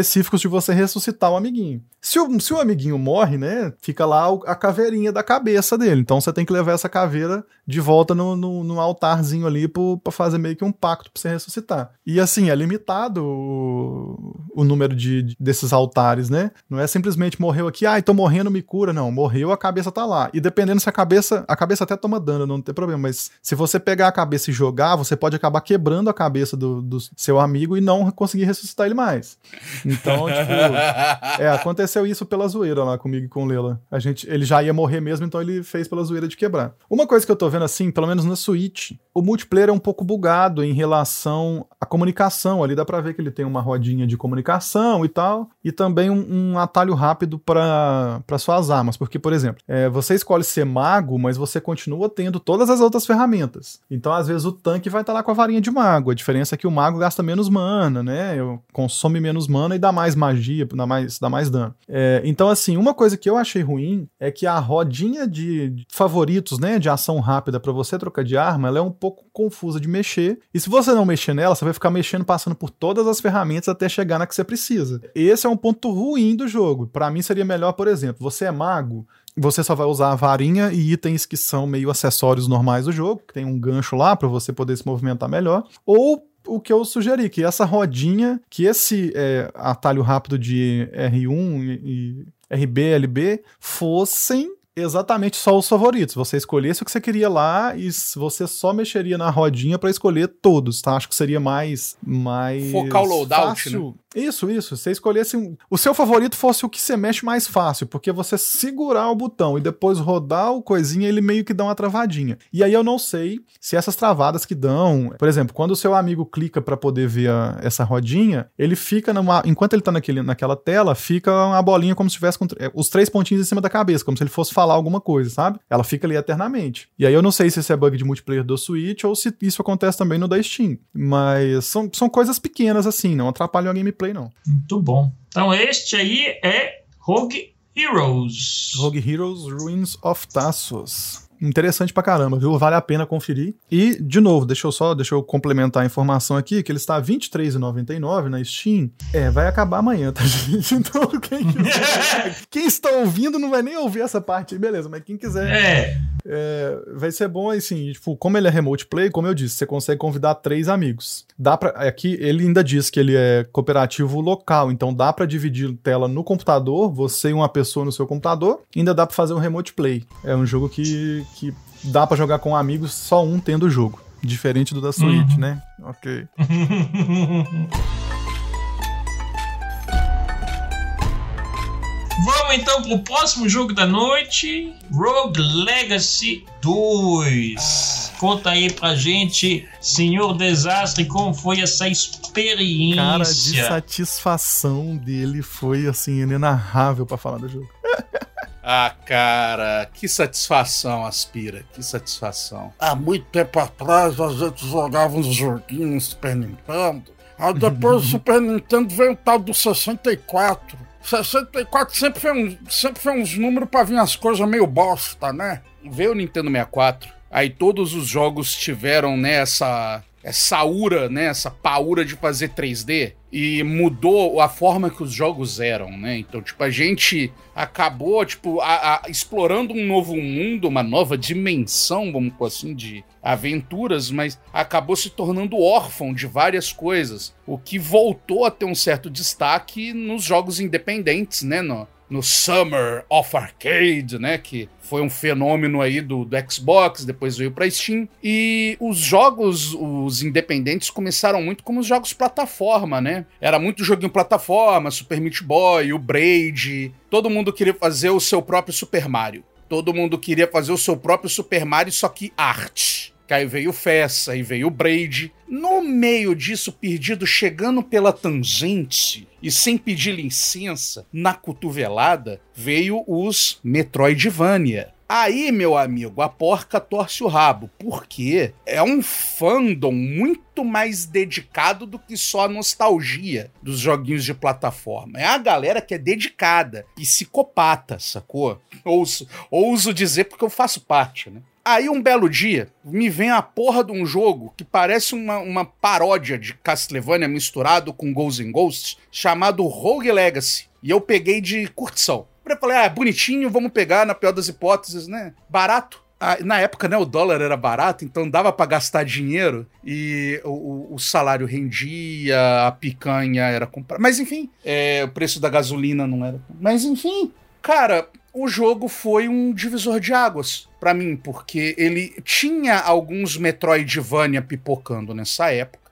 mas ainda estava bem no início desse levante dos Metroidvania. Não tinha os grandes títulos como Hollow Knight, como Action Verge, vários dos grandes títulos ainda não tinham chegado. Aí me vem o Rogue Legacy, que traz essa mecânica do procedural, do aleatório e ainda com, com, com esse temperinho de Castlevania, né, cara? Porra, maravilhoso. E cada vez que você ressuscita, é um boneco diferente, com uma bugueira diferente, o mapa muda todo tinha o Spelunk aqui e ali, só que eles eram os roguelike de verdade. Morreu, volta pra base, começa do zero e tchau. O que era meio pro grande público devia ser meio desestimulante, porque acaba focando só em galera muito hardcore. E o Rogue Legacy trouxe, né, o, o, Roguelite.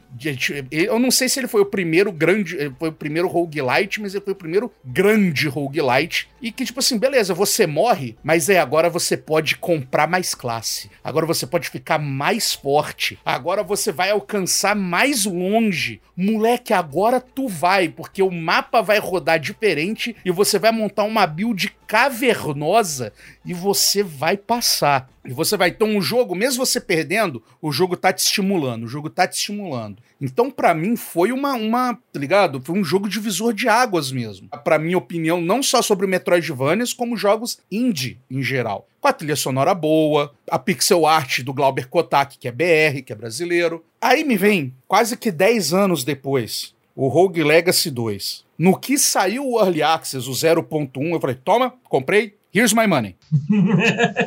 Eu fiz igual, eu fiz igual. É, o jogo parecia um desenho vetorizado e ele é um 3D em cel shading, cara. Feito pelo Glauber Kotak também. Tipo, ele foi o diretor de arte assim, do jogo. Não sei o, o título dele lá. E o jogo ainda estava bem rústico na época, vamos pôr assim. E esse mês saiu a versão 1.0. Eu comprei para apoiar a causa. Aí no que anunciou 1.0, eu falei, beleza, agora é o chamado da pizza, né? Tipo, opa, chegou a pizza, vambora. hoje que eu zerei o jogo, hoje não, né? Essa semana passada que eu zerei o jogo, pelo menos a primeira vez, né, que você zera, porque roguelike você zerar uma vez dane-se. Você tem que zerar o jogo tipo umas oito vezes. Qualquer roguelike da vida, assim. Pelo menos uma vez com cada classe. É, para você destrinchar tudo que o jogo tem para te oferecer. O que é bacana, o que é genuinamente legal. Não, não, não se assuste por isso. Hoje eu posso dizer com quase toda certeza do meu ser que o Rogue Legacy 2 pega tudo que o Rogue Legacy 1 faz e faz maior, melhor, mais bonito, mais polido e mais forte. Que delícia. Só a trilha sonora que eu, eu ainda gosto mais a do primeiro. Mas não que a do segundo seja ruim. É que a do, a, a do primeiro tipo, só é melhor, pro meu gosto. Os caras observaram não só o cenário dos Metroidvanias, dos roguelikes, que o Rogue Legacy estreou, né, o Roguevania, né, o subgênero do subgênero do subgênero. Ele observou os Metroidvania, observou a narrativa dos Dark Souls, e ele foi botando tanta influência e foi fazendo tudo muito bem encaixado. Você agora tem uma narrativa que, em partes, completa e completa a história do primeiro e conta o porquê as coisas do primeiro aconteceram e o porquê a sua família agora tá amaldiçoada e fica nessa, nessa nesse pandemônio de ressuscitar e tudo mais. O porquê o castelo muda e porquê tipo, o mundo tá sendo invadido por, por demônios. Cara, as classes estão novas, muito divertidas, mais versáteis e mais diferentes. Porque o mago, mago bárbaro, tudo lá no, no Rogue Legacy 1 era com espada. O mago andava com uma espada e uma barba. O bárbaro, se eu não me engano, acho que tinha um machado. Mas ainda assim, é, o ataque era análogo da espada. Agora, cada classe tem armas diferentes, poderes diferentes. E isso amplia o escopo do jogo muito, porque tipo, você tem um arqueiro agora que atira de longe e você pode ficar pulando no ar, quicando, dando flechada. Tem um pistoleiro, tem o, o, o, o cozi... caraca, o cozinheiro, mano, que você dá panelada nos outros e a panelada ainda fica dando dano de burn, sacou? E isso, além de ser estrategicamente, taticamente muito bacana, porque com cada classe você muda muito como você procede no jogo, mantém o jogo com um dinamismo que no primeiro jogo chegava até a perder no, no late game. Então é por isso que eu chego a falar que ele, ele chega a ser maior e mais grandioso que o primeiro. O que muitos jogos o segundo tende a ser um jogo menor, ínfimo, uhum. comparado com a obra anterior. E o jogo, cara, tá bonito, não tá caro. Vamos, vamos abrir aqui na Steam. Ele tava em promoção até pouco tempo atrás, mas vamos fazer bonito aqui, igual o Mocano fez mostrando, né? O... Tem que dar informação na hora, assim, ó, na cara do... do... Mata, cobre e mostra o pau. Cadê? 47 e 49. Eu paguei, acho que 32 reais no Early Access. Ele, obviamente, como todo jogo que sai do Early Access, ele sobe o preço. É, mas, cara, 47 reais fora de promoção, cara, se você vai hoje num, num, numa, hambúrguer, numa hamburgueria mais bacana, tu pede um lanche, uma coca, você já tá pagando 40 mango, velho. Só que você vai no cinema, tá ligado? Tá preço de rolê. Só que a não ser que você seja tipo um mãozão de vaca que eu não te critico, né? Mas, cara, uhum. sim. Tá pedindo pro jovem gamer trocar um hambúrguer e uma coca por Rogue Legacy. É, cara. Vale a pena, vale a pena. Cara, 67 horas. 67 horas de jogo que eu tenho aqui, só do Rogue Legacy 2. Sacou? Então, cara, tá muito. As boss fights estão muito boas, velho. Pra quem é sommelier de boss fight, que tipo boss fight é lá Mega Man X, a lá Castlevania, sacou? Que são as boss fights, tipo, bem desafiadoras, sacou? Cara, estão todas muito boas. O jogo, em alguns certos momentos, peca que você precisa grindar nível pra caramba, mas o fluxo do jogo é bem dinâmico, assim, vamos botar assim. O fluxo do jogo é linear, apesar do jogo não ser, porque você sempre sente que tá progredindo. Cara, tá bonito, tá gostoso. Quem comeu não tá reclamando. Cara, recomendo pra caramba. Ele é muito divertido, ele é muito legal. É bacana não só de você jogar, como de você ver os outros se fudendo também. com o mesmo desafio, cara. Que você vê, tipo, pô, tinha um cara que. O cara, o cara tava na met... atrás do jogo de mim e ele zerou primeiro. Porque ele conseguiu achar uma build roubada e ele conseguiu matar o último chefão, rapidão. Eu tive que tentar 28 vezes matar o último chefão. O cara matou em menos de 10. Porque conseguiu uma build roubada. Não tô questionando a habilidade do cara, que o cara joga bem. Só que ele mesmo fala, bicho, ele foi sortudo. O que eu não fui. Mas aí eu consegui uma build boa, finalmente, matei o chefão até rápido. Acaba sendo divertido isso, sacou? O jogo é frustrante porque às vezes você tá no meio de uma run muito boa, daí se dá mal. Mas isso acontece em qualquer jogo. É uma empresa que todos os jogos que eu joguei deles são bons. Que é o pessoal da Cellar cara. Que é o Rogue Legacy 1, muito bom. Full Metal Furies, que é muito bom. E o Rogue Legacy 2, é muito bom. São só três jogos? São só três jogos. Todos os três são muito bons. Full Metal Furies ainda tem conquistas inalcançáveis que eu não sei como que eu vou pegar um dia. Dor e sofrimento. Só, só lembrando então, o Rogue Legacy 2, ele funciona com uma mecânica de geração, né? Você morre, o seu filho toma o lugar, o seu filho morre, o seu neto toma o lugar, e assim sucessivamente, né? É a família, a família vai crescendo e vai tentando é, chegar ao fim dessa história, né? Chegar ao fim, matar o último é, boss. É a paródia dos Belmont, né? A cada jogo era um Belmont diferente, né? Eles transformaram isso na mecânica do jogo. E uma coisa que eu gostei muito desse, desse Rogue Legacy é uma coisa que eu acho que o, o senhor não tocou no, no, no ponto, é a movimentação. A movimentação dos personagens tá, tá fluida. No Rogue Legacy 1, ele é um pouquinho mais travado, ele é um pouquinho mais pesado, um pouquinho mais travado. Só quando você pegava o personagem mini, né? É. Que ficava mais fluido. Mas agora ele tá tipo ele quica no, no, nas lamparinas, né?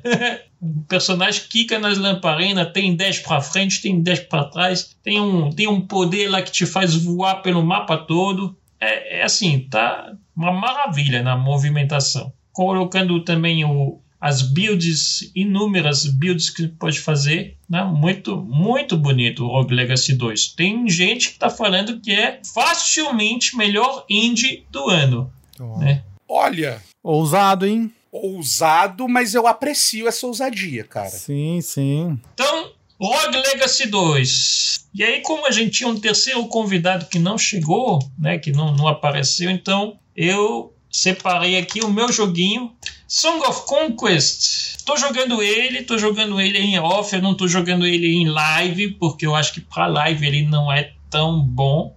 É um jogo de estratégia, estratégia assim, a la Heroes of Might and Magic. Nossa, se vocês jogaram Heroes of Might and Magic que nem eu fiz quando eu era pequeno, esse é o jogo de vocês. Eu era cracudão do Heroes of Might and Magic, do 2 e do 3, credo. Do 2 e do 3. Só que esse aqui ele tem uma vibe mais 2 ainda, né? Porque o 2, o, o primeiro Heroes of Might and Magic que é desconhecido do povo ocidental, porque eu acho que ele ou, ou então ele só lançou nos Estados Unidos, ou deu uma parada assim ou então ele foi feito por uma plataforma que ninguém tinha na época. Só, só sei que a maioria das pessoas conhece Heroes of Might Magic a partir do 2, né? O 2 é o, o, famosão, depois o 3 é o famosão, e o 4 também foi teve, teve sua base de fã. Eu tenho uma outra né? teoria. É porque foi depois do Heroes of Might Magic 2 que lançou o Warcraft, e aí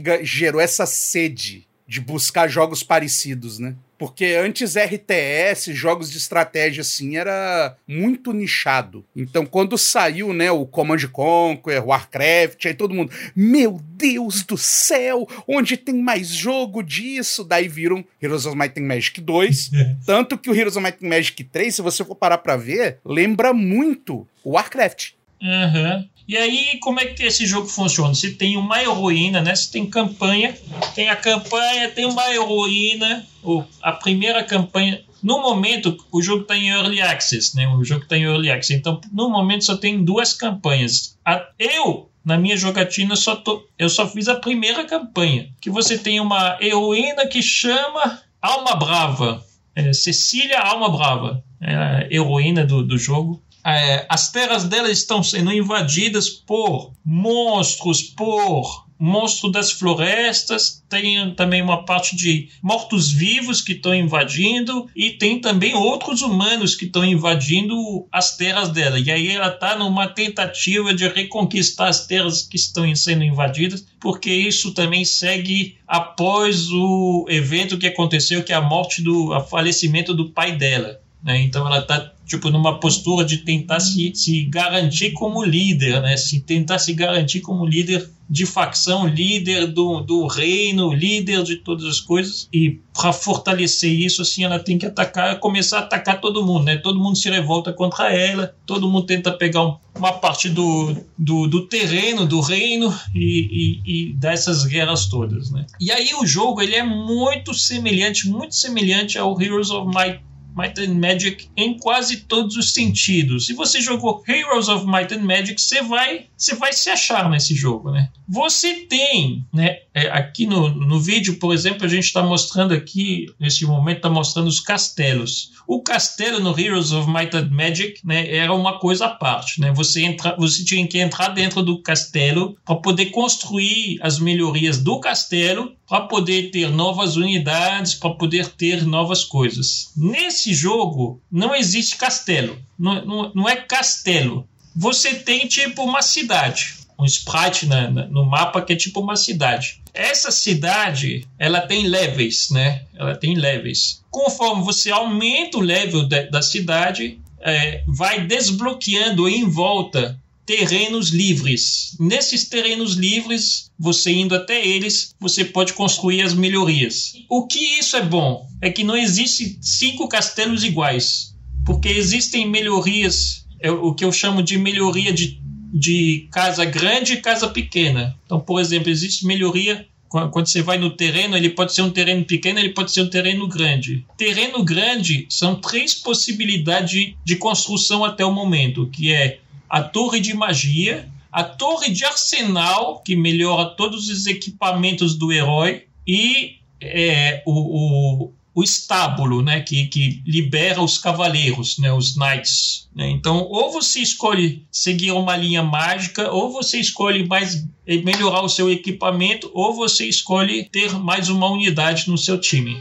Então, isso são decisões que o jogador tem que tomar. É por isso que não existem, não existem três cidades iguais. Sempre vai ter uma melhoria que você vai querer focar. E a outra coisa, né, é que só existe um terreno grande por cidade. Ou seja, você vai ter que decidir mesmo se você quer focar na torre de magia, se você quer focar no, no arsenal ou se você quer focar na unidade cavaleiro. Você vai ter que decidir. Agora, de é, construções pequenas, existe quatro terrenos possíveis. E esses quatro terrenos possíveis estão divididos entre ter uma mina de, de pedra, ter um, uma madeireira, ter um tipo um, um banco que dê, dê dinheiro por turno ou ter mercado. Tem esses quatro que são de, de recursos, né? Mercado, é, madeireira, pedra e dinheiro. E tem mais duas casas que são de unidades, que é a unidade arqueiro com, com um guerreiro básico lá, o fazendeiro, ou a unidade guerreiro com, que eu acho uma unidade especial, que é o guerreiro com o bardo, né, que é o do, da, da Cecília Alma Brava, né, dessa tripulação é o bardo. Também são decisões que você precisa tomar para evoluir o seu castelo. Você quer ter mais recursos, você quer ter mais unidades, né? É isso que tem que ser tomado. Coisas que eu até o momento não vi. Né? Por não ter castelo, não tem luta de castelo. Né? No, nos Heroes of Might and Magic, quando a gente chegava no castelo, você tinha luta diferente lá, que você tinha que passar pela barreira do castelo, a fortificação do castelo, tinha que ter tudo isso. Não tem luta de castelo, só tem luta do, do, jeito mais padrão, que é uma grade assim, onde você coloca seus personagens e fica os seus personagens do, do lado esquerdo são seus personagens, do lado direito são os personagens dos outros. Mas existe elevação do terreno, né? Então, por exemplo, o arqueiro tem bônus de ataque se eles estiverem em terreno alto. Já guerreiro, não. Guerreiro não tem essa essa coisa. Mas guerreiro, em contrapartida, ele tem zonas de ataque. Então, se ele tiver numa grade do lado de um outro personagem, ou então se ele se colocar num hexágono que pega dois personagens, ele obriga esses dois personagens a atacar ele. Então ele tem uma zona de ação direta nos dois personagens que ele se colocou à frente. Aí as magias, como é que funcionam as magias de herói durante as batalhas, né? Cada personagem, cada unidade, ela tem um bônus. Ela faz uma ação, isso vai gerar um bônus. Pode ser um bônus de caos, pode ser um bônus de ordem. Bônus de ordem, tipo, um guerreiro foi lá, atacou. Acabou o turno dele, ele gera dois pontos de ordem. Esses dois pontos de ordem geram a magia que o, o seu personagem vai poder usar porque as magias você usa conforme o jogo tem ordem. É conforme, conforme você tem ordem. Então, por exemplo, se jogou dois pontos de ordem. Magia de ordem precisa de quatro pontos de ordem para poder castar. Então, então, o seu guerreiro precisaria atacar mais uma vez. O bardo, no caso, ele gera pontos de caos, que são outras magias. É uma outra linha de magias que o, que o jogo pode ter, né? Que o personagem pode ter. Eu tô curtindo bastante, assim. A campanha da Cecília Alma Brava é bem, bem legal. Ele tem mais campanhas, Alex? Você falou que a campanha da Cecília é legal, mas ele tem muito mais campanhas assim? Ele tem só mais uma campanha. E ainda tem campanhas, assim, tá tipo, tá bloqueado, mas tá como assim. É, access, né? campanhas né? a serem desenvolvidas, uhum, sabe? Como se for como um tipo jogo assim, tá em... em breve, né? Isso. O famoso work in progress, provavelmente. Cara, você me, você me vendeu o jogo, porque eu tô com esse jogo na lista aqui, já tem um tempão e eu tava meio que ignorando ele, mas você acabou de me vender o jogo.